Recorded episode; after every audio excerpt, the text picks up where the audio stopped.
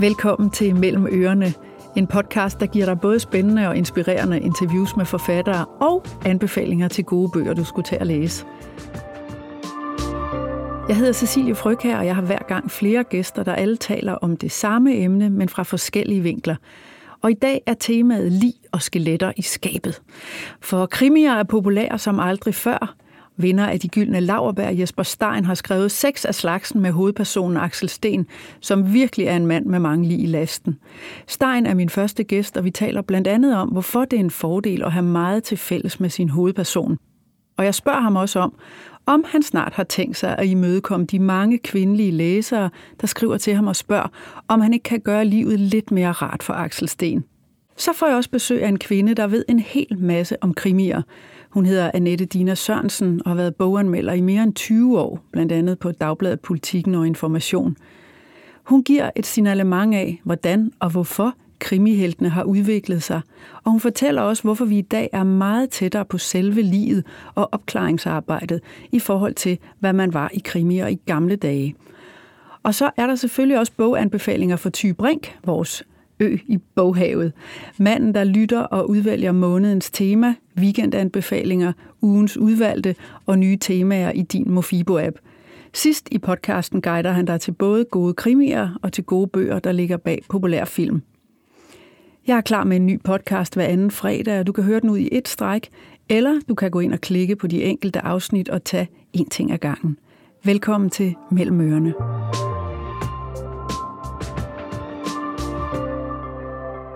Jesper Stein er en af Danmarks mest populære krimiforfattere. Han har modtaget de gyldne laverbær for at give os sin hårdkogte og hårdt prøvede hovedperson, antihelten Axel Sten, der kæmper med fortiden og sine indre dæmoner. En mand, der på mange måder ligner Jesper Stein selv, og en mand, som ifølge en del kvindelige læsere har det for hårdt. Men måske er der fordele ved at være ond ved sin hovedperson. Velkommen Jesper Stein. Tak skal du have. Du får jo mails fra især kvindelige læsere, der synes, at du er simpelthen for hård ved Axel Sten. Hvad skriver de til dig?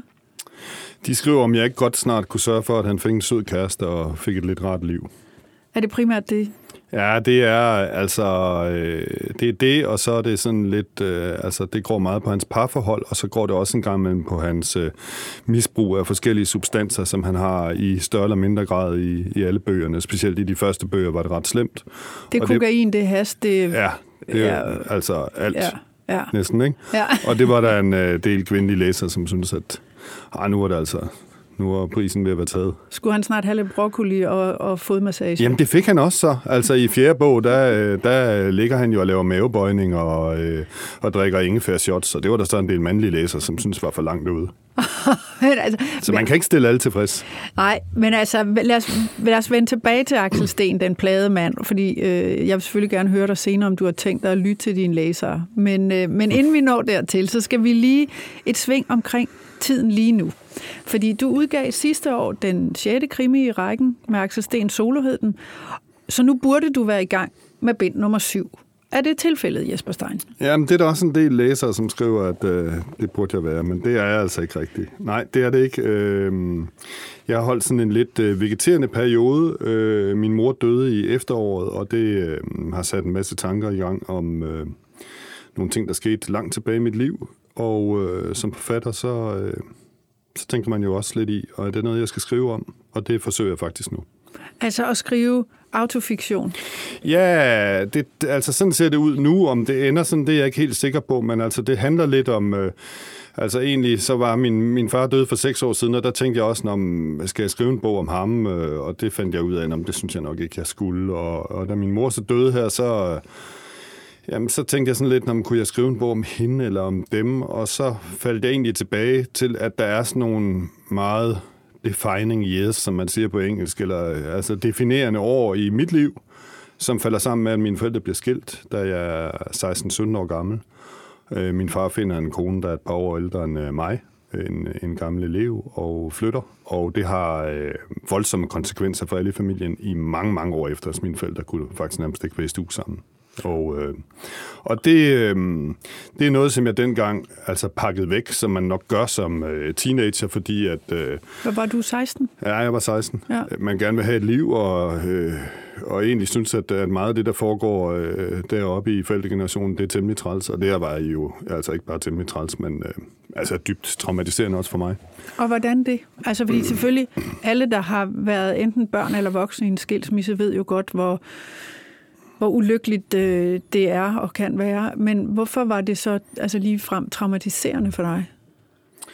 Jamen, det var det nok, fordi at, øh, altså, at, øh, at jeg egentlig havde et sådan øh, rimelig ro, en egentlig rimelig rolig, øh, altså jo ikke sådan toplykkelig, men, men, men fin barndom, hvor jeg egentlig aldrig rigtig bekymrede mig sønderlig meget om mine forældre, og, øh, og det skulle jeg så til fra, fra den ene dag til den anden, og min far flyttede, og ja, altså min mor var sammenbrudt på selvmordsrand, og jeg boede alene med hende og skulle tage mig af hende i et, i et par år, og det var, det er jo ikke det, man skal, når man er 16, kan man sige, og, øh, og det har sat sig nogle spor i mit liv, som, øh, som jeg har altså både fortrængt og, og arbejdet med, og, øh, og så har jeg fået lyst til at se på, når, hvad var det egentlig, der skete, og, og prøvet at dykke ned i, i noget af det materiale, der er. Der er ikke så meget skriftligt materiale tilbage fra nogle af mine forældre, men altså, der er jo nogle mennesker, som lever endnu, som kender dem. Dem har jeg været ude at tale med. Og, og hvad siger de? Altså kommer du og siger, det her skete, da jeg var 16. Hvordan var jeg, eller hvad husker I, eller hvad er det vigtigt for dig at få svar på, når du taler med dem, der var vidner, altså voksne vidner til det? Ja, altså det er jo det, der er vigtigt for mig at få svar på, men, øh, men jeg kommer med sådan lidt mere åbent spørgsmål for at finde ud af, hvem var, øh, hvem var min far og mor egentlig, fordi det er jo en del af det, kan du sige. Ikke? Øh, Udover det, det, altså udover det blik, jeg selv har på dem.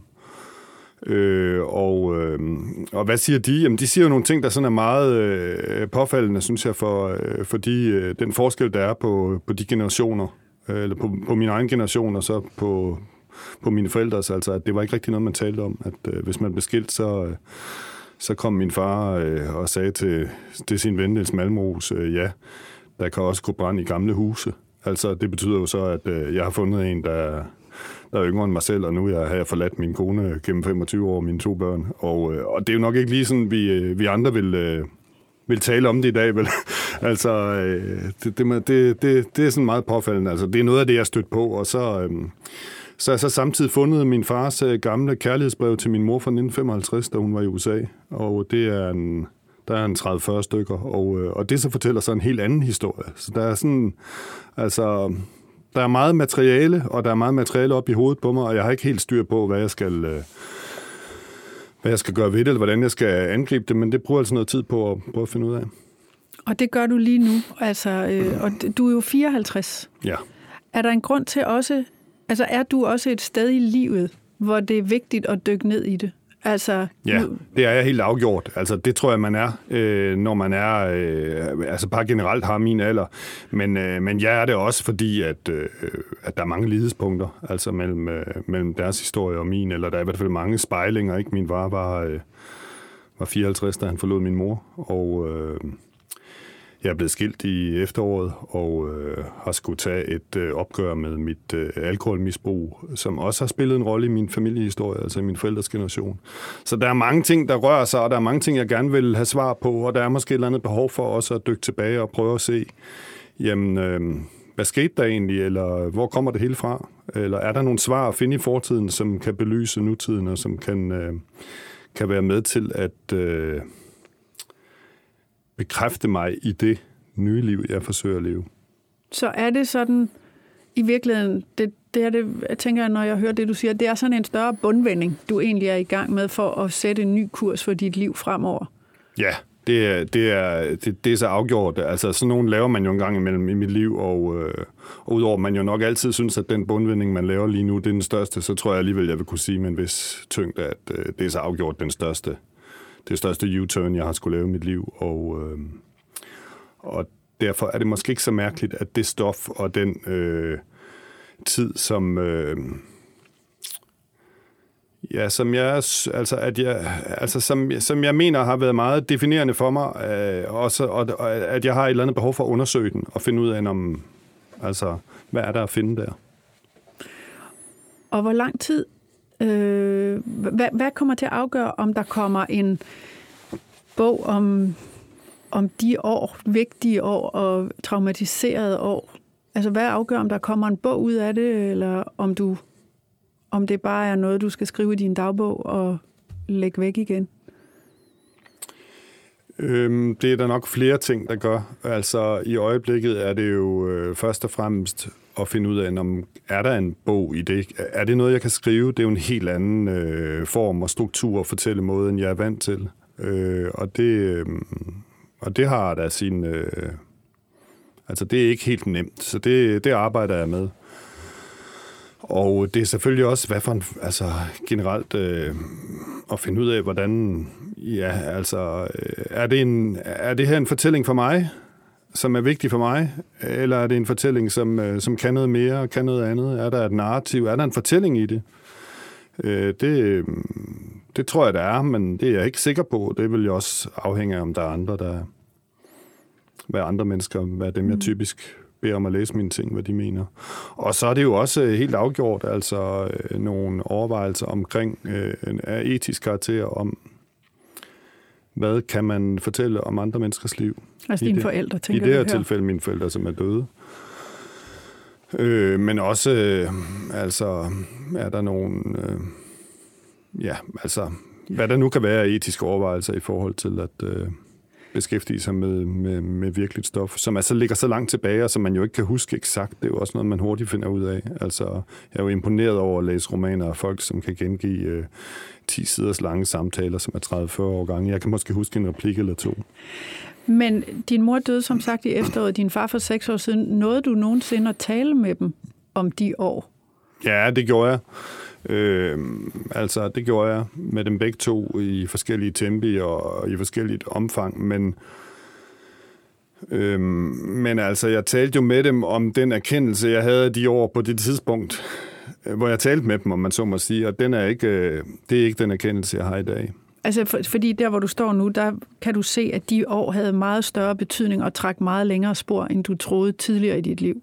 Ja, det tror jeg, jeg må sige. Det kan jeg se, og, øh, og det er ikke, fordi jeg ikke har kunne se det før, men, altså, øh, men, men jeg kan også øh, altså se, at det ikke bare er en, øh, hvad skal jeg sige, sådan en ens, ensidig relation, der handler om, at øh, der er nogen, der har gjort nogen ondt, og, øh, og, og, og så kan man lægge en masse skyld eller ansvar over på dem. Altså jeg kan forstå, jeg kan forstå dem også på en anden måde, end jeg kunne, øh, end jeg kunne tidligere, og det er både bevægende, men også interessant, altså, ja. synes jeg. Og det her med at kigge, måske at ende med at kigge på dit liv sådan en til en i bogform. Altså, du bruger jo sådan set allerede din fortid i dine krimier. Altså, øh, du putter jo meget af dit, dit eget liv og dig selv ned i Axel Sten, ikke? Altså, hvor mange, på hvor mange punkter er I ens i to? Altså, det korte svar kan jo være, øh, og overfladiske svar, det er vi jo ikke. Fordi at, øh, han er jo en fiktiv figur, han findes jo ikke, og der er jo masser af ting i hans liv, som jeg gudskelov aldrig nogensinde har stiftet bekendtskab med. Øh, men, der, men altså, han er jo blevet til, fordi øh, han er inde i mig, og, øh, og han har rigtig mange af mine... Øh, øh, dårlige erfaringer. Dem har jeg brugt i ham. Altså mit livs smertepunkter. Øh, som hvad for eksempel? Ja, som øh, altså skilsmisse. Øh, blive skilt og skulle være alene med et barn. Som øh, dødsangst. Øh, det, det har jeg selv prøvet. Havde nogle meget hæftige år med det.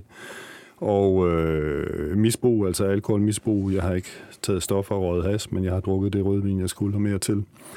Øh, og der tror jeg, jeg har altså meget hurtigt fundet ud af, at... Øh, da jeg skrev den første roman, at, altså, at det nyttede ikke noget, at jeg skulle opfinde en eller anden figur, som jeg skulle ud og researche alle mulige. Altså en, en, en god krimifigur har jo altså øh, en masse øh, mangler og længsel efter noget, han eller hun ikke kan få, og øh, Øh, altså drift mod noget dårligt, fordi det er det, der altså, skaber friktion eller fremdrift i en fortælling. Så hvorfor skulle jeg gå ud og øh, finde alt muligt, som jeg ikke kendte til, når jeg havde det hele inde i mig? Og Axel Sten er på den måde jo altså summen både af mit privatliv, men også mit faglige liv som krimireporter og litteraturjournalist. Han er sådan set egentlig et sted, jeg har puttet øh, alt det, jeg kender til, ned. Og vi skal lige høre en passage, fordi han, det der jo er fortællingen, måske magiterningen om Axel Sten, det er jo altså den slåskamp, han hele tiden har sådan med sine indre dæmoner. Og det klip, vi skal høre her, som er fra øh, Aisha, og læst op af Peter Carstens, øh, det er måske, hvor han i virkelig komprimeret form kæmper med sig selv. Det kommer her. Axel stod på terrassen uden for Ingela Gudmundsons lejlighed. Han tændte en smøg. Rækværket sugede ham til sig, og selvom han vidste, at han skulle lade være, gik han derhen, holdt en lille meters afstand. I et kort øjeblik lykkedes det ham at ignorere faldet. Han så på udsigten, bobleformede skyer, flyenes majestætiske svæven, kondiløbere, hundeluftere, som små prikker under ham, men dybet, afgrunden, trak i ham. Han havde for første gang i mange år rimelig kontrol med sin krop og med sin bevidsthed, med sin færden, sin måde at omgås mennesker på. Men højdeskrækken kunne han ikke fuck med. Og han kunne heller ikke fuck med det sug af spænding og længsel, der trak ham helt hen til rækværket. Åh, og spring, svæve, give slip og blive befriet for alt tyngde. Dø, for fred. Han havde så meget lyst. Og så ramte redselen ham som et slag i mellemgulvet, fordi han havde givet slip, om end det bare var i et bevidstløst splitsekund. Følelsen sad alle steder i hans krop, og han kunne ikke ryste den af sig. Den tog bid efter bid af hans sunde fornuft, og han kunne mærke hele kroppen skrige i panik over fornemmelsen af at falde, og slippe jorden under sine fødder og forsvinde, gå til grunde, hænge og dingle i intetheden. Han så ned i dybet, tabte øjnene ti etager ned. Hans sjæl var allerede sprunget. Jorden kom nærmere, meter for meter. Han var fortabt. Svimmel og med kvalmen stående helt op i halsen, vendte han sig om og så ind i svenskerens bekymrede ansigt. Axel hyperventilerede. Axel for helvede, du ser ud som du lige havde set døden i øjnene, sagde chefobducenten. Han følte sig afsløret. Hvad var han andet end en svindler? En mand, der hang i fornuften og ædrueligheden med det yderste af neglene. Og så foran Lennart Jønsson af alle.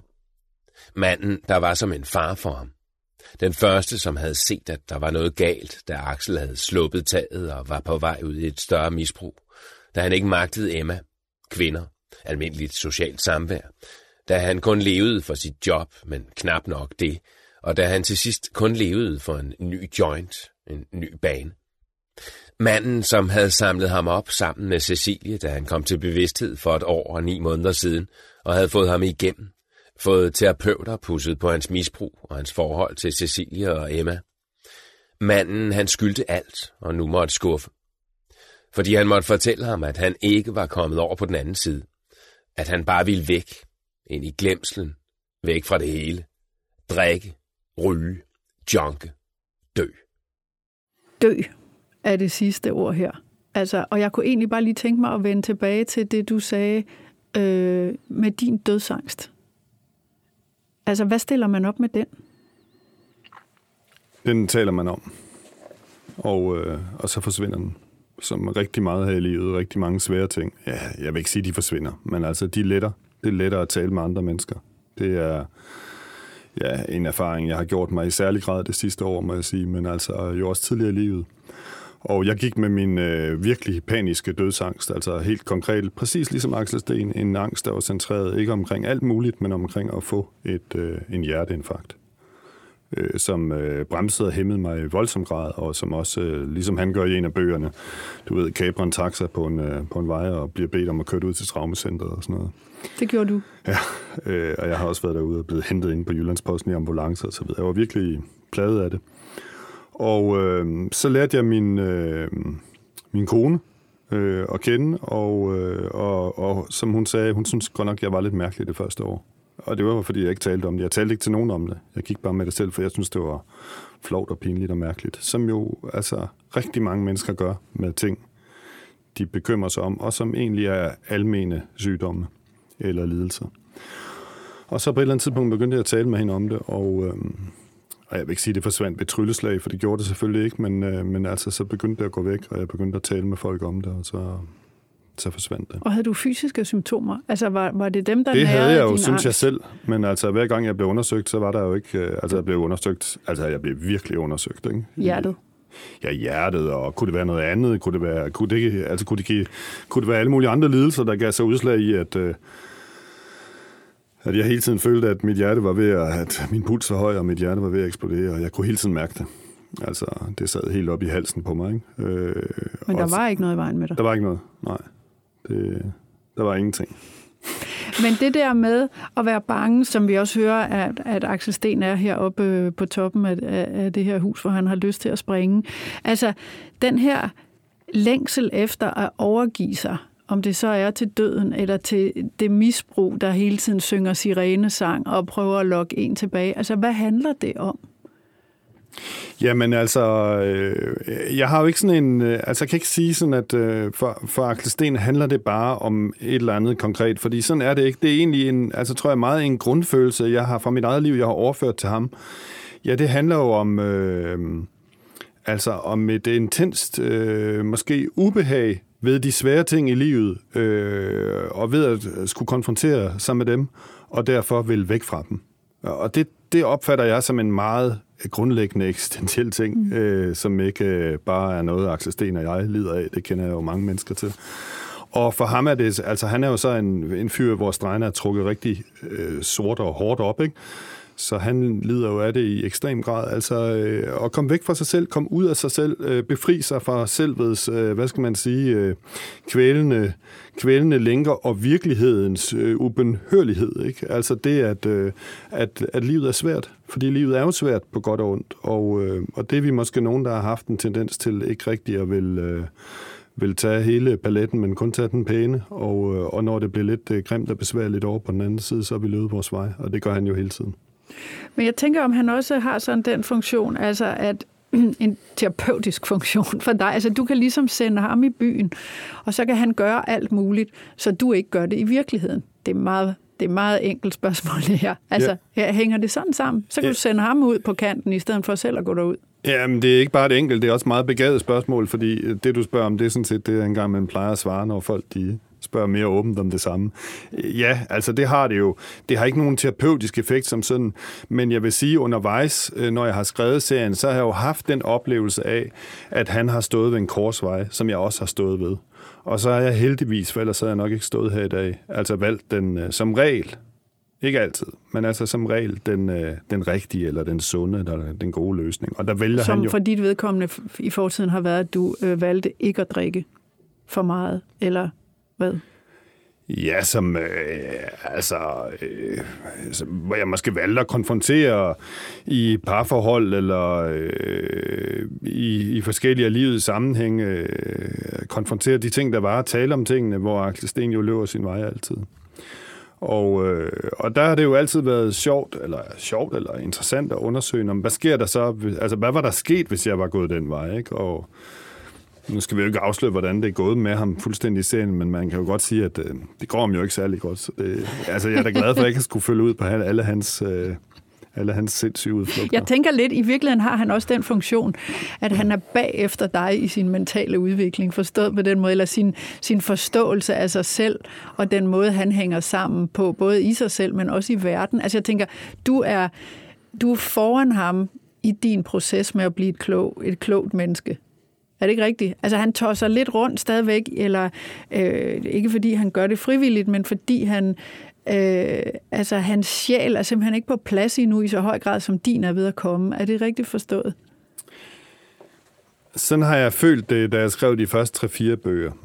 Altså, men jeg skal være ærlig og sige, at øh, på nogle måder, der har hans liv overhalet mit. Altså øh, på, øh, på, ikke, på nogle ikke særlig gode måder.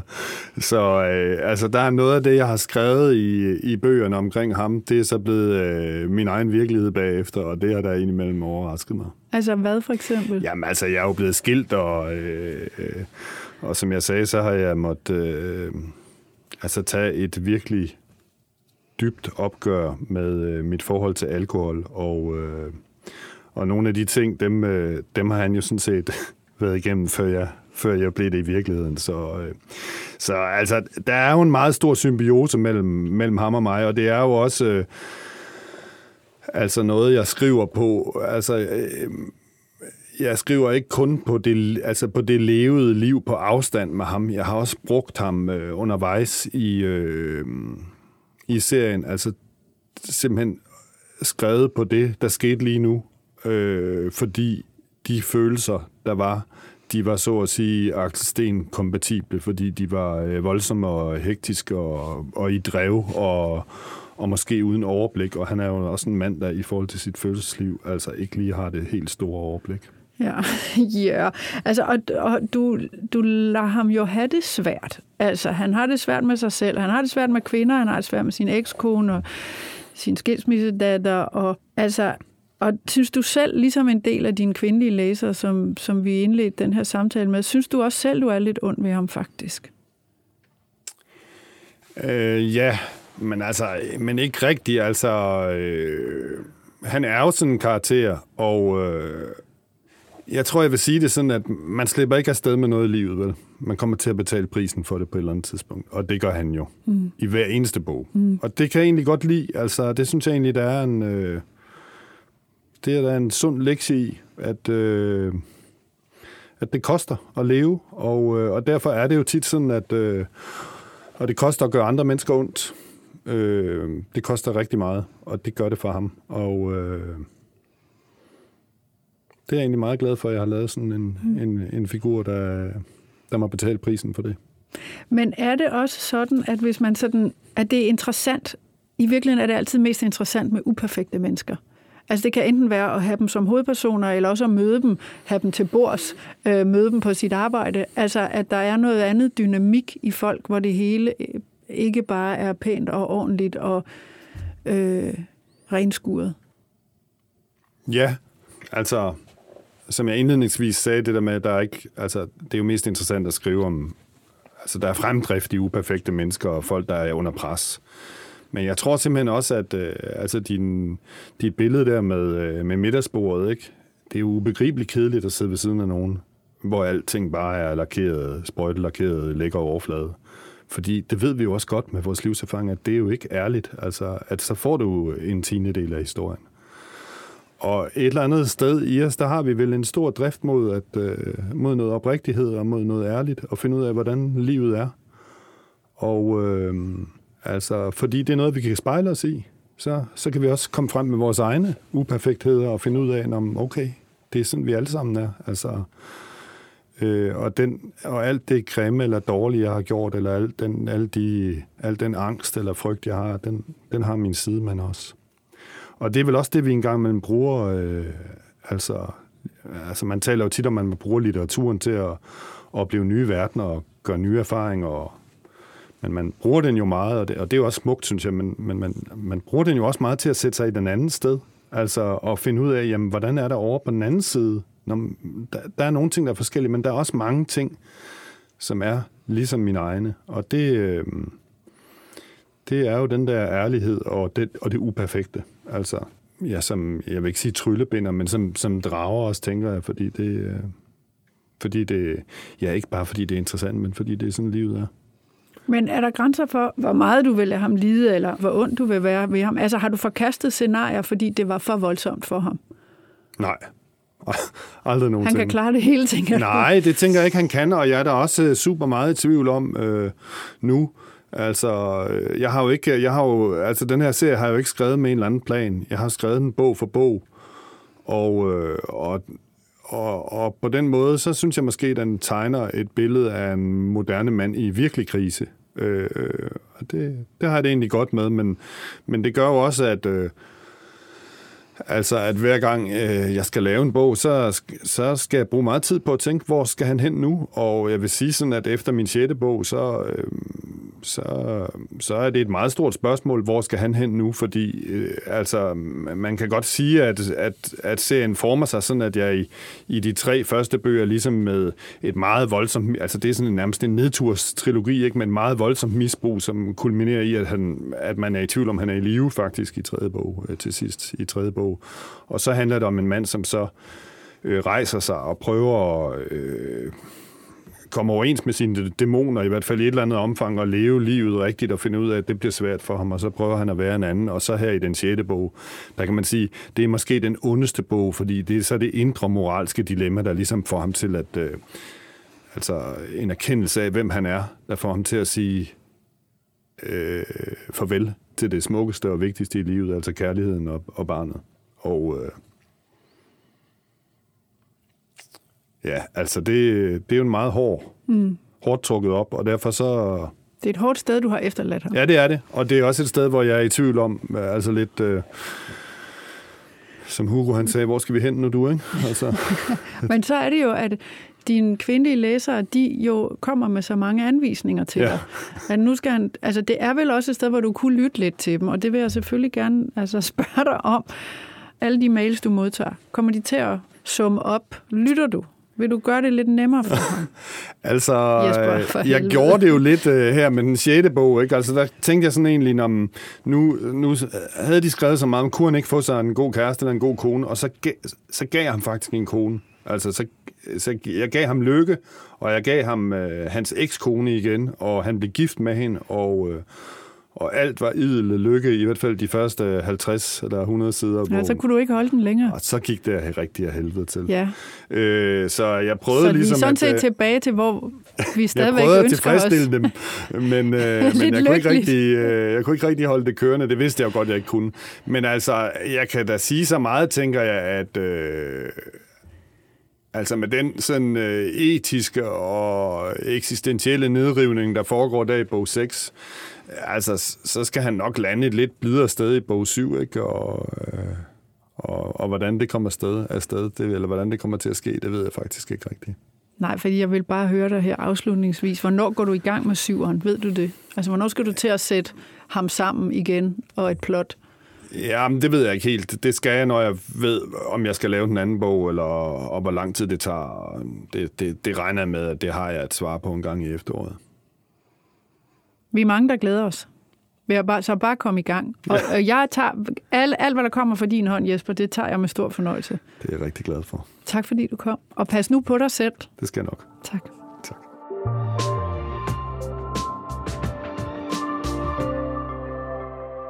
Krimier er ikke, hvad de har været. Og heldigvis for det vil de fleste nok sige.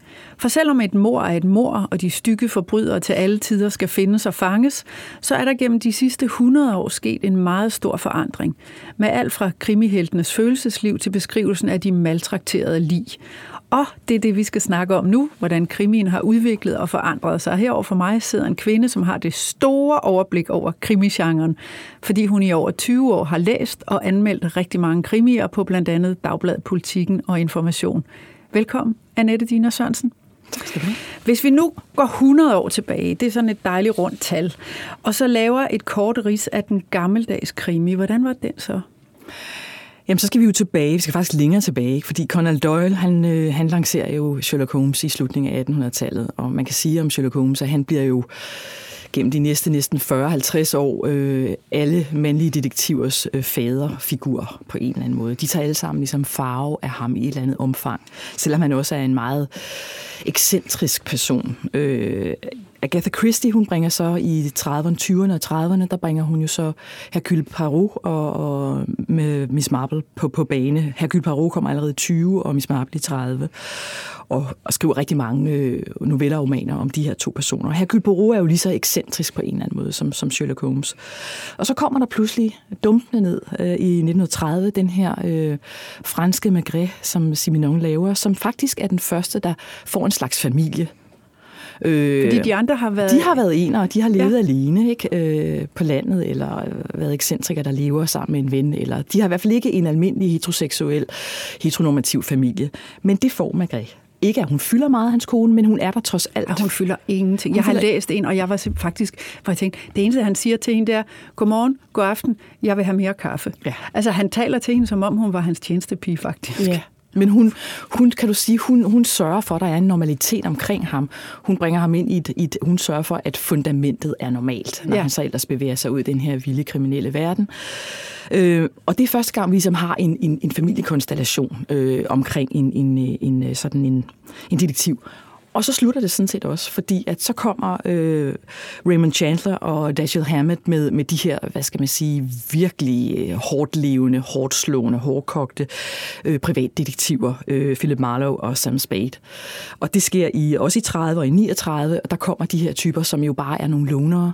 De kunne have levet på prærien et eller andet sted og reddet ind i en by og reddet nogen og reddet ud igen, og vi vidste ikke, hvor de kom fra, hvor de tog hen. Sådan er de her typer. De drikker for meget, og de har ingen relationer til andre mennesker. De fucker det op, hvis der er en relation. Øh, og sådan fortsætter det faktisk et stykke tid, øh, indtil Syva Lavalje kommer i 65 med Martin Beck. Så får vi familien. Så kommer der faktisk også børn omkring øh, de her Okay, så personer. det er første gang, at ja. de der krimihelte der har børn. Ja, øh, han har jo sin, sin datter, øh, Martin Beck, som han er rigtig glad for. Og han har også en kone, som fylder noget mere. Og her ser vi så, at privatlivet begynder at folde sig noget mere ud omkring øh, detektiven opklaringen. Han er jo kriminalkommissær Martin Beck i ja. 65.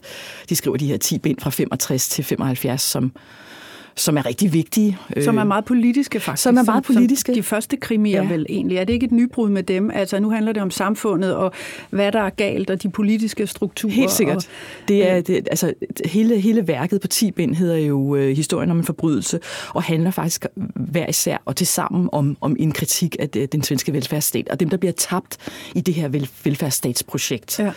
Øhm, og det, der er lidt vigtigt med Sjøvald og synes jeg, det er, at, øh, at faktisk bliver krimien pludselig legitim for, for venstre intellektuelle at læse. fordi før var det sådan noget altså underlødig litteratur. Det var lidt og underlødigt, det var for, og det var, så var sådan noget hygge underholdningslæsning, ikke? men nu bliver det faktisk legitimt, fordi der også er en klasseanalyse og en samfundskritik, og så kan venstrefløjen i Danmark og hele Norden faktisk pludselig tage krimigenren til sig. Og er det så her, de kloge tager krimien til sig? Det er det. Helt Okay. sikkert. Ja. Det er helt sikkert her, de kloge tager krimien til sig.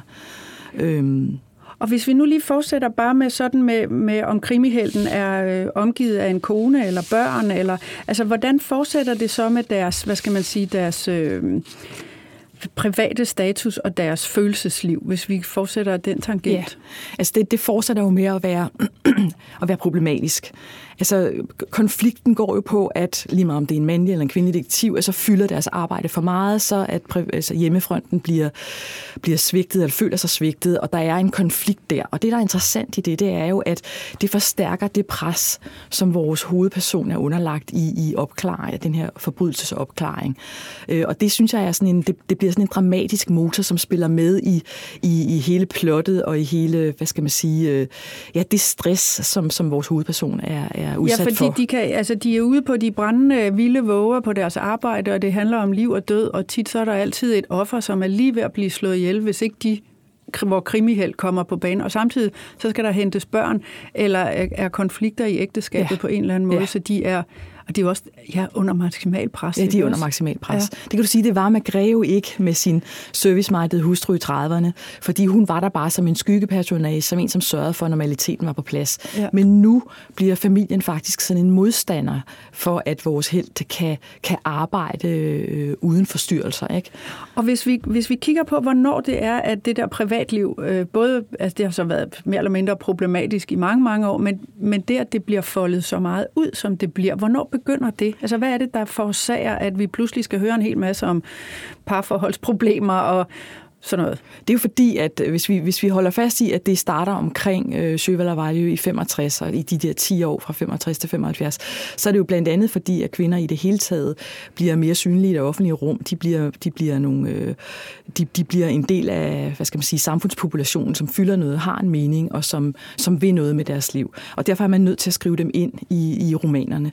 Øh, hele kernefamilieproblematikken bliver jo også en samfunds, et, et samfundsdebatemne i de år, så derfor er det helt naturligt, at det rykker ind i krimien også, og bliver en del. Og så bliver det, som jeg siger, en, en, øh, en motor for den, den, den dramatiske historie, øh, fordi den presser for vores hovedperson.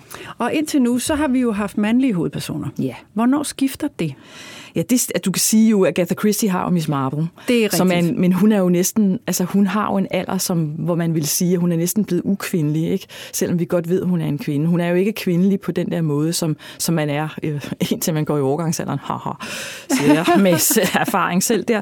Nå, men, men øh, det skifter jo rigtig meget med Sarah Paratskis, øh, vores amerika- den amerikanske krimiforfatter, meget stor krimiforfatter, der starter med at øh, skrive om V.I. Wachowski i, øh, i, to, i i starten af 80'erne, 1982, Hende tror jeg. Hun. læste jeg. Ja, det Jeg gjorde var jeg også. Fuldstændig blæst bagover, ja. Så godt synes jeg, det var. Ja. Der er så meget smæk for skillingen. Ja. Ja. Måske vil du lige give en karakteristik af, hvad der sker der. Jamen, der sker det, at øh, vi får en, en, øh, en kvindelig hovedperson, en kvindelig detektiv, en kvindelig privatdetektiv på bane, som jo på en eller anden måde mimer den mandlige privatdetektiv fuldstændig. Hun er bare kvindelig, og hun er super stylet med høje sko og læbestift, og vi, får, vi bliver indført i, hvilken noget tøj hun tager på hver dag, hvilken sko hun vælger, hvilken læbestift hun bruger. Og så er der lige den der lille side, det der sidekick med hende, det er, at hun drikker jo som en mand. Og hun, hun har sex som en mand, og hun opfører sig på mange måder som en mand. Men vi er ret sikre på, at hun er en kvinde, fordi at hele den her styling-ting bliver skrevet ind. Øh, det, der gør, at Sarah Paretsky får så meget øh, succes, tror jeg, med Via Wachowski, det er, at hun kommer til at appellere langt mere til et en kvindelig læsergruppe, fordi pludselig bliver der noget at identificere sig med. Der bliver en anden ja, der bliver simpelthen en anden identifikationsmulighed. Og hun bliver også en held, fordi hun klarer jo alt. Hun er super klog, hun ser super godt ud, og hun nedlægger mænd på stribe på fuldstændig samme måde, som mandlige detektiver ellers har lagt kvinder ned. Så der er et eller andet der. Vi får en superhelt her, som vi kan spejle os i og drømme om at være ligesom. Og hun er jo så super afhængig. Altså hun bliver jo lige præcis ikke amorøst afhængig af de der mænd, som hun knaller vel. Og det er jo, kan jeg sige helt personligt, det var jo noget, jeg selv drømte om, da jeg var der i 20'erne, 30'erne. Kunne man ikke bare leve sådan for pokker da? Ja, uden at være så sårbar Ja, hele tiden. lige præcis. Ja. Og det her med, at vi nu får, bortset fra Miss Marple, som jo øh, er en, er en virkelig sød gammel dame, der sidder langt ude på landet øh, i England. Øh, når vi så får her Wachowski, hvad, hvad afsted kommer hun? Fordi hun lægger jo faktisk skinnerne ud ja. Til en ny tradition. Ja, hun lægger skinnerne ud til det, som man øh, måske ikke specielt flatterende kalder femikrimien. Ikke? Hun, øh, hvor, hvor, hvor du kan sige, Sherlock Holmes var var urfaderen for de mandlige detektiver, så er Via Wachowski øh, urmoderen for, for de kvindelige detektiver, som så begynder at komme. Du kan sige, øh, Lisa Marklund kommer i virkeligheden først på bane i, i 92 med, øh, med Hedebølge, som er hendes debut øh, med, med, hvad hedder det? Annika Bengtsson. Annika Benson, præcis. Og det sætter jo skub i noget. men jeg, men jeg, jeg ser det sådan, at de femikrimier, som så vælter ud på markedet og har gjort det lige siden, de har alle taget farve af øh, Paretskis Wachowski. Fordi det er selvstændige kvinder, som løser opgaverne ja. selv, og som øh, står på egne ben. egne ben er fuldstændig uafhængige og selv definerer deres liv, selv definerer, hvad de vil, sætter deres grænser og tager, hvad de vil. Ja. Og er selvfølgelig super begavet. De er begavet og kloge og kan, kan opklare tingene, kan finde ud af, hvem morderen er. Og der er lige det der med, med, med Sjovski også. Hun slår jo en prober næve. Altså, det kan hun jo i høje sko, ikke? Og det, jeg tænkte, jamen, det vil jeg da også kunne, ikke? Hun, hun finder sig ikke i noget, og hun, hun slås med mænd, og hun giver dem nogle tæv, ikke? Hun, hun finder sig ikke i noget. Og det er, du kan sige, måske bliver vores kvindelige øh, superhelte, de bliver en lille bit smule, de rykker jo så også ind i den der sårbarhedsfase, fordi Wachowski har faktisk heller ingen familie. Nej. Men det begynder de jo også at få. Det har Annika, Annika. Benson. Hun Ja, og det hører vi, og det er jo netop det der, øh, hvor man hører rigtig meget om hendes privatliv og problemer med manden, og da de bliver skilt med børn, og altså få det hele til at hænge Ja. sammen. Ikke? Jo. Øh, hvis vi nu, øh, nu sagde du, at det bliver øh, altså begavede kvindelige krimihelte, men det her med den begavede krimi, ja. Ja. der er jo faktisk også sket noget ja. Ja. på den front. Kan du sige noget Ja, om det, det er det, jeg vil kalde den, den, den intelligente krimi. Den, den, øh, sådan som jeg ser det, så kommer den på bane med, med øh, Peter Høs, Frøken Smilles fornemmelse for sne, som, som også kommer i starten af 90'erne, 92 tror jeg også, at det er. Og det, der er helt særligt ved Frøken Smilles fornemmelse for sne, det er, at, at vi har en krimitype, som begynder at afdække et, et, øh, et særligt fagligt område. I det her tilfælde glaciologi, som er det, som frøken Smilla er, er ekspert i. Og glaciologi er jo et, et meget specielt område, Altså, som det er nærmest ingen os, det er, det er, du kan sige, et alt nedbør i fast form, ikke? Øh, kan man sige. Ikke? Og det er hun fuldstændig specialiseret i. Hun er en kvinde, og hun er specialiseret i noget, som nærmest ingen ved noget om. Øh, så det er, det, det, det, er en, det, det er også et ryg, der sker der. Vi får en, en kvindelig hovedrolle ind, som kan noget helt særligt. Ja. Altså, så hun er, hun er en faglig nørd, hvilket er noget, er man tit nørd. har tillagt mænd. Mænd, Ja. ja. Så hun rykker, og vi rykker ligesom op i en anden liga, men, men krimi rykker også ind i en anden liga, fordi vi får det, jeg kalder den intelligente krimi, som, som har som sit hovedfokus at bruge et særligt fagligt område til at opklare forbrydelsen. At det er gennem det faglige område, at vi får en forståelse af, hvad er det for en forbrydelse, der er sket, hvordan er det sket, hvem er den skyldige. Og det vil også sige, at vi som læser jo ud over at følge sådan et mere eller mindre traditionelt krimiplot, så bliver vi kloge også på et eller andet. Det gør vi nemlig lige præcis. Vi får noget viden ind ad bagdøren. Der kommer noget andet mad ind, ikke? Ja kan du sige, i hovedet på os, fordi udover at være godt underholdt og, og øh, blive skræmt og blive øh, opmuntret, og så bliver vi også meget klogere mennesker. Og hvem følger efter øh, Peter Hø og, og, og frøken Smillers fornemmelse Jamen, for det er, der, det er der flere. Altså, Dan Brown kunne jo være en at tage frem. Dan Brown er jo så optaget af, af hvad hedder det, kryptografi og, og alt, hvad der handler om koder og nøgler. Som vi jo ved en som hel masse heller ikke ved noget om. Men, men det er jo så en, en, en, mandlig, øh, en, en mandlig detektiv, vi har her. Ikke? Øh, og så er der, øh, jamen, så kan man nævne sådan en, jeg har selv været meget optaget af en fyr, der hedder øh, Jed Rubenfeld, som er en amerikansk krimiforfatter, som er optaget af psykoanalyse. Øh, og så har vi selvfølgelig vores egen Sissel Jogasan, ja. som i hvert fald i to, øh, to romaner, øh, krimiromaner, Svalens Graf og Dinosaurens Fjer, øh, folder noget biologi og geologi ud, og medicinalindustrien i hvert fald i Svalens Graf. Øh, og, og, og der er det jo, der er oplevelsen, det kan jeg huske, jeg tænkte som anmelder, da jeg anmeldte hendes værker, at jeg bliver virkelig, virkelig meget klogere på det her. Ikke at jeg nødvendigvis fatter noget, men hun folder området så pædagogisk ud, så når jeg lukker bogen til sidst, så tænker jeg, nu ved jeg noget om dinosaurer, forsteninger og alt muligt, og noget jeg ellers aldrig nogensinde ville få, få adgang til at forstå. Så ud over krimiplottet og spændingen og underholdning, så bliver jeg klogere menneske.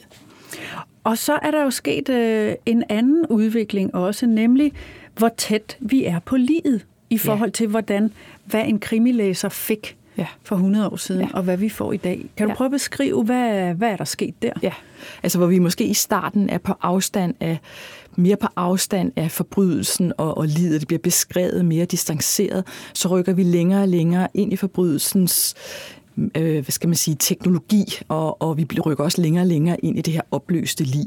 Altså det er simpelthen meget mere detaljeret Det er beskrevet. meget mere detaljeret, meget mere makabert beskrevet. Det er langt mere makabert foldet ud.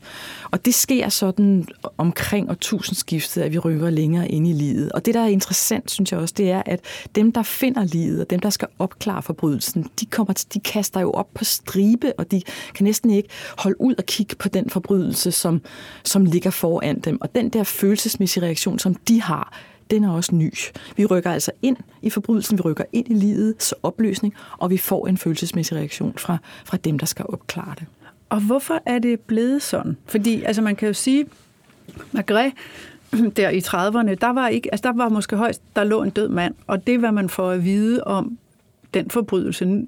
Ikke? Også nu er vi inde i både, altså, hvordan ligepletterne ser ud, ja. og lige væskerne og ja, sådan noget. Og den, øh, laverne kravler rundt på livet, og hvor lang tid livet har været dødt, eller personen har været død. Ikke? Ja. Og hvorfor er, det, hvorfor er det gået den vej? Ja, men det, er, det, det, det spejler jo, tænker jeg, den der. Altså dels kan man sige, at som læser er vi jo på sikker afstand. Det er jo derfor, vi kan have med det at gøre. Der er jo en bog, altså du, der er jo en tekst imellem os, ikke? og derfor så står du ikke selv foran livet og rent faktisk ser på det og kan lugte det Nå. og kan mærke det. Så vi er på sikker afstand. Derfor kan vi holde det ud. Men der er også en eksistentiel ting i at folde den her forbrydelse ud på den her måde og åbne livet for os. Og det er noget med at blive mindet om, at vi selv er i live. Ikke? Dels er det jo øh, stærkt underholdende at blive piret på, på sin egen angst. Ikke? Men det minder også det er om... mærkeligt, ikke? Ja, det, det, men, der, men der er den der med, at man kan så bagefter lukke bogen, sætte sig tilbage i stolen og tænke, pyha, jeg er selv i live, ikke? og pyha, det er ikke sket for mig. Men der er sådan en, en eksistentiel piring i at, at åbne livet for øjnene af os, som, øh, som, som er anderledes end det, vi har set før. Men jeg tænker også, om det er den tid, vi lever i, altså at man jo på, i alle mulige sammenhænge er, det, er der åbnet op for det private. Altså der er masser af programmer på tv, hvor man er helt inde i folks følelser, eller deres sygdomme, eller der, altså deres problemer på alle mulige måder. Og vi er vant til at få det serveret, at meget intime rum bliver foldet ud for vores øjne og ører. Tror du, det er derfor, at krimien følger med og tænker, folket vil have klamme detaljer? Ja, og det, det tror jeg helt sikkert hænger sådan sammen, at det, det, øh, det spejler den ting og tager den ting til sig, men det handler også om at gøre, og, altså dels handler det om at, at, at, at give underholdningen en, en ekstra dimension, men det handler også om at gøre det mere virkeligt. Ikke? Altså vi skal tættere og tættere på, for at tingene er virkelige for os, for at det har legitimitet, for at vi tror på det. Og det er helt sikkert, fordi vi er vant til at komme helt tæt på. Man siger jo blandt andet også om, om madfotografi, øh, at vi rykker os længere og længere ind i maden. Altså, så der er en eller anden sammenhæng der. Det altså vi er helt nede i frikadellefarsen. Vi er helt nede i. Vi er helt inde i kagen. Vi er helt inde i det smør, der bliver brugt. Ikke? Øh, vi, og, og fotografiet rykker nærmest helt ind i molekylerne i maden. Ikke? Så, så vi kommer tættere og tættere på, og samtidig så er der jo en distance. Altså øh, kunsthistorien Rune Gade opererer med et begreb, der hedder afstandsintimitet. Og det synes jeg er et rigtig godt begreb her, fordi vi rykker længere og længere ind, men vi er alligevel på sikker afstand. Men i det, vi rykker længere og længere ind, så bliver det også mere virkelig for os. Men vi har den sikre afstand, fordi vi kan lukke bogen og lægge den væk, og vi ved, det ikke er sket for os. Ja, og jeg tænker bare, pæne, søde, ordentlige mennesker sidder i bløde sofaer med lune plader over knæet, ikke også? Og læser det mest bestialske, det mest uhyggelige, det mest grufulde. Altså, det er jo et sjovt clash, faktisk. Ja. Ja. Øh, og er det egentlig bare fordi, at som du siger, så kan vi se, hvor galt det kunne gå for nogle andre, men vi sidder gudskelov bare med den gode kage og vores dejlige kaffe. Ja, det er jo i hvert fald et element i det, ikke? Det er absolut et element i det. Altså, det er jo også, jeg tror også, vi, vi lever i en tid, hvor vi tænker, at verden er blevet mere brutal. Øh, og selvom at alle forskere og statistikere, som, som beskæftiger sig med voldstatistikker, siger, at, at den, den, den, den virkelig grove vold er faldende, tallene for den virkelig grove vold er faldende. Ikke? Så der er, et, der er et clash, eller du skal sige en diskrepans imellem, hvad der i virkeligheden sker, hvad der sker i virkelighedens verden, og så det, vi ser foldet ud i, i krimien. Ja. Og hvis nu vi skal øh, runde øh, din egen favorit, altså, nu er vi færdige med de 100 år, og der er jo virkelig sket noget, ja, ikke? det er der. Og vi, altså, jeg synes, det er godt. Jeg synes, det der, det, det der, som også er lige vigtigt at pege på, det er, at krimien er blevet alles. Altså, hvor, hvor krimien i starten måske var en mandelæsning, øh, så bliver krimien også en kvindelæsning, og pludselig bliver det også en, en, en, en legitim læsning for de veluddannede. Det gør det der i 60'erne og 70'erne. Ikke? Og i dag er den fuldstændig demokratiseret. Det er alle, der læser krimier. Det kan godt være, at de ikke vil indrømme det, men det gør de. Hvis du kommer ind i et hvert veluddannet hjem, så vil du se, der står krimier, som folk læser i deres sommerferie, når de skal slappe af. Ikke? Ja. Så det er i hvert fald også en af de ting, der sker. Krimien er blevet demokratiseret. Og, hvad, og, og hvis du skal pege på en af dine egne favoritter her afslutningsvis, ja. hvem, Hvem, hvem er det så? Jamen, så bliver der ved med at poppe en svensk øh, kvindelig forfatter op, der hedder Katarina Venstam, som er som er også er journalist. Der er jo rigtig mange øh, krimiforfattere, der er også journalister. Men Katarina Venstam gør noget ved, jeg har også selv anmeldt hende flere gange og interviewet hende, altså hun gør noget ved krimien, at hun trækker den spektakulære forbrydelse ind i noget strukturelt. Øh, vi ved jo godt, at offrene som regel er kvinder eller børn. Øh, det bliver det ved med at være interessant nok, ikke? Og det er jo den mest sårbare, det bliver ved med at sige, at det er den mest sårbare gruppe. Hun gør jo så den spektakulære vold mod kvinder til en strukturel vold. Fordi det altid handler om vold mod kvinder i hendes bøger? Ja, det gør det. Alle hendes okay. romaner handler om vold mod kvinder i en eller anden afskygning. Så hun fortæller os, ja, det kan godt være, at I tror, at det, der sker med kvinder, er noget, der sker en gang imellem. Jeg kan fortælle jer, at det sker hver eneste dag. Hun gør det til hverdagsvold. Forbrydelsen er en hverdagsvoldsting. Så, øh, og jeg tror også, det er en af grundene til, at øh, der er så mange, der har været sure på hende. Altså, hun er en svensk, meget hyped øh, feminist også i øvrigt.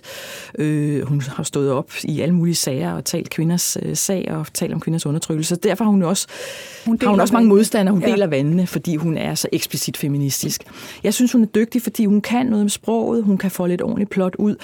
Hun gør os klogere, og så peger hun på den her strukturelle vold, som jeg synes er rigtig vigtig at, at, at pege på. Også i de her MeToo-tider, synes jeg, at hun har en, en super relevans. Den opfordring er hermed givet videre. Tusind tak, Annette Dina Sørensen. Det, det har været en fornøjelse at være sammen med dig gennem de sidste 100 år. Tak. Jamen, i lige måde da.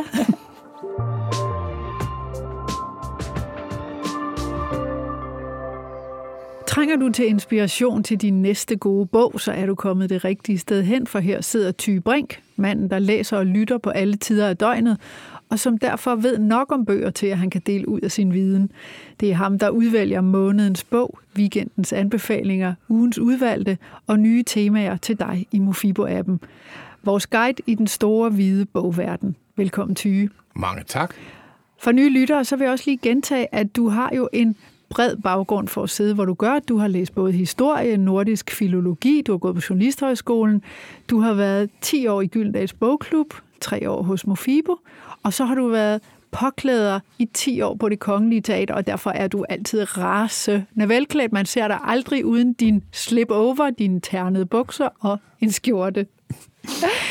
Nå, og nu skal vi snakke krimi. Hvad er formlen på en god krimi?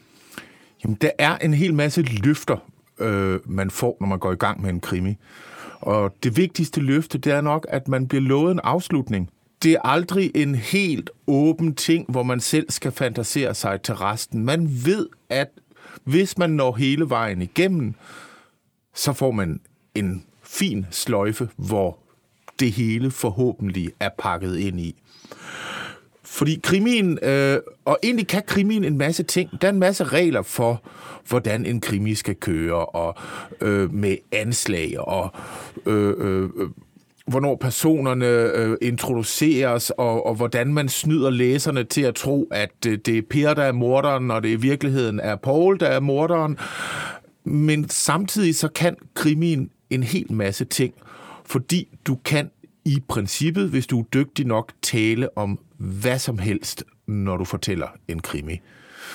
Alfred Hitchcock, som jo godt nok var filminstruktør, han var kendt for, at han lavede en scene, hvor han startede med at placere en bombe ned under et bord, og os alle sammen som tilskuere var jo rasende spændt på, hvad sker der nu med den her bombe? Og så satte han sine to hovedpersoner ved bordet, og de vidste ikke, bomben lå nedenunder, og de gav sig så til at tale om noget, der slet ikke havde noget med, med, med spændingskurven at gøre. Og som tilskuer sidder man jo og lytter utrolig godt efter, fordi man er spændt på, hvad sker der med den her bombe. Så der er masser af trick, når man skriver en krimi. Og hvordan går det så med krimimarkedet? Altså om, om menneskers behov for at blive underholdt på den både blodige og bestialske og uhyggelige måde? Jamen mod alle forudsigelser, så går det fremragende. Altså, litteraturkritikere og kulturforskere og hvad ved jeg, at kloge mennesker har jo stået i kø her de sidste 10 år og fortalt os alle sammen, at nu er krimien toppet. Den er faktisk på vej i graven. Og Nordic Noir, som man kalder de skandinaviske krimier ude i verden, det har overlevet sig selv. Det er der bare nogen, der har glemt at fortælle læserne og vores brugere, fordi de elsker stadigvæk krimier. Det er vores mest populære genre, og øhm, der bliver ved med at komme nye krimiforfattere på markedet, og der bliver også ved med at komme nye krimilæsere ind i appen. Så krimien har det på trods af sit rygte utrolig godt. Hvor er det dejligt. Ja, det synes jeg også. Og vi har jo haft en af de helt øh, store krimiforfattere på besøg tidligere, nemlig Jesper Stein. Og øh, du har taget tre andre krimier med, som har fællestræk med hans. Ja. Og hvad er det for nogen, og hvad er det for nogle fællestræk? Jamen altså, de tre krimier, jeg har valgt, øh, øh, som supplement til Jesper Stein, for jeg vil helt sikkert anbefale, at man kaster sig over hans Axel Sten-serie. Det er noget af det bedste danske krimi, der er kommet i lang tid. Men øh, hovedpersonen i Jesper Steins krimier, han har jo nogle lige i lasten, og nogle øh, skeletter i skabet, og øh, en tung fortid, han bærer rundt på. Og det har hovedpersonerne også i de tre serier, jeg har taget med. Og den første, det er gode gamle Harry Hole. Jo, den norske forfatter Jo Nesbøs serie om Harry Hole, som er måske Norges mest kendte krimiserie. Og de kan anbefales Ja, på... den var, jeg var helt besat af dem i flere år, hvor jeg læste alt Øhm, med Ja. ham. jeg læste de første syv på en ni-dages sommerferie, hvor jeg var frygtelig upopulær, da vi tog hjem, fordi jeg havde ikke lavet andet end at læse. Men øhm, jeg holder meget af, af Harry Hole. Og hvad kan han? Hvad kan Jo Nesbø, siden du anbefaler ham? Jo Nesbø, han kan snyde dig. Jo Nesbø, han kan hele tiden få dig til at tro, at nu har du luret, hvad der sker. Og så trækker han tæppet væk under dig. Så man bliver ved og ved og ved, helt ind til sidste side med at blive overrasket. Og udover ham, hvad har du så med? Så har jeg Jens Henrik Jensens Oksen-serie med. Øh, og der er hovedpersonen er ikke politimand, han er øh, hjemvendt soldat, som har øh, PTSD, altså posttraumatisk stress-syndrom.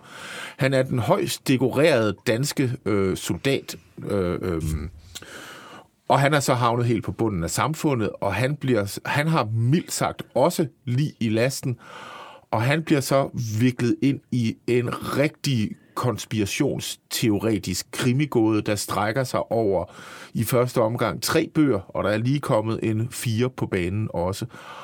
Og det er, ja, han er i samme liga som Jesper Stein, for det er noget af det ypperste danske krimi, der er kommet. Og igen, mine varmeste anbefalinger. du er helt glad. Ja, det, det er også noget fantastisk at få lov til at anbefale sådan nogle gode bøger. Og den tredje krimi, du synes, øh, folk skal øh, stifte bekendtskab med, hvis ikke de kender den i forvejen? Altså, den tredje krimi er den svenske krimiforfatter Åsa Larsson. Hun kan på 270 sider fortælle en helt fantastisk detaljeret krimihistorie, som hendes mandlige kolleger ville tage 500 sider om at fortælle. Hendes hovedperson, hun hedder øh, Rebecca Martinson, og øh, er skattejurist. Det lyder rigtig tørt og kedeligt, men øh, hun drager fra Stockholm, fordi hun jo, som alle de andre, har nogle skeletter i skabet. Hun drager hjem til sin øh, øh, fødeby, Kiruna, op i Nordsverige, og så starter øh, balladen. Øh, balladen, ja, krimigåderne. og øh, hun er hun kan ikke slå øh, The Bad Guy ned selv, men øh, hun vinder, fordi hun, øh, hun er klogere, og hun er smartere, og også fordi til sin egen store overraskelse, så er hun ikke bange for noget som helst. Åsa Larsen er måske ikke så kendt i Danmark, og det er virkelig synd, fordi det er kvalitetskrimi. Og jeg kunne faktisk næsten tænke mig at tage en tur til Kiruna, bare for at opleve det område, hvor de, hvor de øh, foregår i de her krimier. For det lyder helt fantastisk flot og spændende. Hvad ved du, hvor du skal hen på den næste ferie, Ja. jeg skal jo lige sige, at alle de bøger, du anbefaler her, de bliver lagt i appen i forbindelse med podcasten, så de er lette at finde. Øh, Udover dagens emne, krimier, så har du valgt en kategori mere, som du vil anbefale bøger i. Og hvad er det? Det er øh, de filmatiserede bøger. Øh, der er rigtig mange bøger, der bliver til film, og grundlæggende synes jeg jo altid, at bogen er bedst. Jeg tror, det eneste eksempel, jeg kan komme på, hvor filmen er bedst, det er Forrest Gump. Så den har jeg selvfølgelig ikke taget med i mit udvalg. Jeg har valgt, at øh, man skulle til at læse bogen bag verdens største tv-serie, Game of Thrones, ja. eller lytte til den. Vi har den liggende både på dansk og på lyd har vi den også på engelsk. Og det er en helt fantastisk fantasy slash historisk øh, bog, hvor forfatteren har stjålet med arme og ben fra rigtige øh, historiske begivenheder, og så puttet dem ind i sit fantasy-univers. Og hvis man kun har set serien, så kan man sagtens læse bogen, for der er en masse ting, man får at vide, som ikke er med i tv-serien. Ja, og det er altid godt, når der er noget ekstra, ikke også? Jo, og det er jo det, bøgerne som regel altid har. Ja. Den anden, jeg har taget med, det er Ternet Ninja, som jo er den største danske biografsucces i det her årtusind. Og det er Anders Mattesen selv, der har indlæst bogen, og det vandt han meget velfortjent årets lydbogspris for, for et par år siden. For det gør han helt utrolig medlevende og godt. Og den er sjov, og det er en af de bøger, som voksne og børn kan høre sammen. Fordi, altså, børnene synes, den er sjov, og man skal virkelig være lavet af sten som voksen, hvis man ikke også synes, den er morsom. Og gider man godt høre den alene som voksen også? Hvad skal man være for en, hvis man skal have noget ud af det? Man skal måske være sådan en ligesom mig, fordi jeg gik og hørte den helt alene, og gik og morede mig, og Jamen, jeg synes, det var rent luksus at få uh, Anders Madsen til at fortælle historier for en i fire og en halv time. Det var længere end hans længste stand-up show. Så det satte jeg stor pris på. Og den, uh, den tredje, du har taget med om uh, de gode bøger bag de gode film, hvad er det? Jamen, der er vi jo, der er vi jo tilbage i krimien. Det er Stig Larssons Mænd, der hader kvinder, som jo er blevet filmatiseret både som biograffilm, og så efterfølgende klippet som en tv-serie, og så er den også blevet indspillet i USA øh, med en engelsk instruktør. Og øh, det er en virkelig spændende og øh, anderledes end... Øh, altså, den filmen følger bøgerne, men igen, man får meget mere med, hvis man læser eller lytter til bogen, i stedet for at se filmen. Øh, og du får præsenteret, det er faktisk meget sjovt både at læse den og se filmene, fordi det er sket at se amerikanerne øh, lave et billede af Skandinavien, som er super cool med skandinavisk design. Og så øh, den skandinaviske udgave, det er sådan lidt mere med rødtærnet du og Sverige, som man måske ligner lidt mere Astrid Lindgren, end, øh, end det gør i den amerikanske udgave. Men alle tre er, er, er bøger, hvor man får, no, altså man får en ting ud af filmatiseringen, og man får noget andet ud af bogen, og kombineret, så får man en helt tredje oplevelse. Så det kan jeg, dem kan jeg alle tre anbefale. Hvor er det dejligt, Ty. Og så har vi bare lige her afslutningsvis det lille ekstra, som er helt uden for kategori, og det er nemlig den bog, som gør dig lykkelig for tiden. Hvad er det for en? Jamen, jeg faldt over en bog, der hedder Cyril Averys Hjerte.